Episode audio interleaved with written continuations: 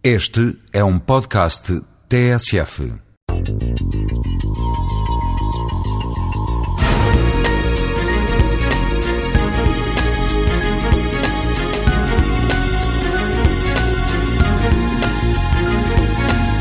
Sociedade de consumo é o termo que caracteriza a Europa dos nossos dias. Temos acesso fácil a tudo. Tudo pronto a consumir, sem muito esforço, sem muito trabalho. O vestuário compra-se feito, a comida já enlatada e pronta a comer. O mundo dos brinquedos não dá espaço à imaginação nem à criatividade das crianças. A informação chega-nos gratuita e já construída pela televisão, pela internet, pelo telefone. A imagem, mais facilmente assimilável, substituiu as páginas escritas. As solicitações são muitas, a publicidade ataca-nos em cada minuto e por todos os meios.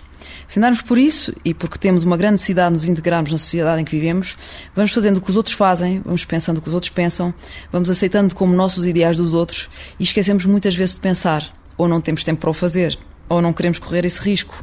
Na realidade, o ato de pensar implica uma não aceitação imediata dos factos, sem que antes passem pelo crivo que é a nossa inteligência, a nossa capacidade de avaliar, de ponderar. Para pensarmos, precisamos de tempo. Se pensarmos, corremos o risco, por exemplo, de pôr em causa o que dizem os políticos, de sentirmos a necessidade de relativizarmos a informação que os médias nos disponibiliza, de selecionarmos a aceitação que nós próprios fazemos da publicidade. Se pensarmos, podemos pôr em causa factos que sempre consideramos verdadeiros, de não encontrar resposta a todas as perguntas que formulamos e termos de partir nós próprios em busca de conhecimento. Corremos o risco de não nos sentirmos integrados no grupo do qual fazemos parte. Se pensarmos, corremos o risco da insatisfação, de constatarmos que, afinal, apesar de emitirmos opinião sobre tudo, sabemos muito pouco. Ou podemos até chegar à conclusão de que já não somos capazes de pensar, por termos perdido essa capacidade, pois, tal como todas as outras, essa aptidão tem de ser desenvolvida, exercitada.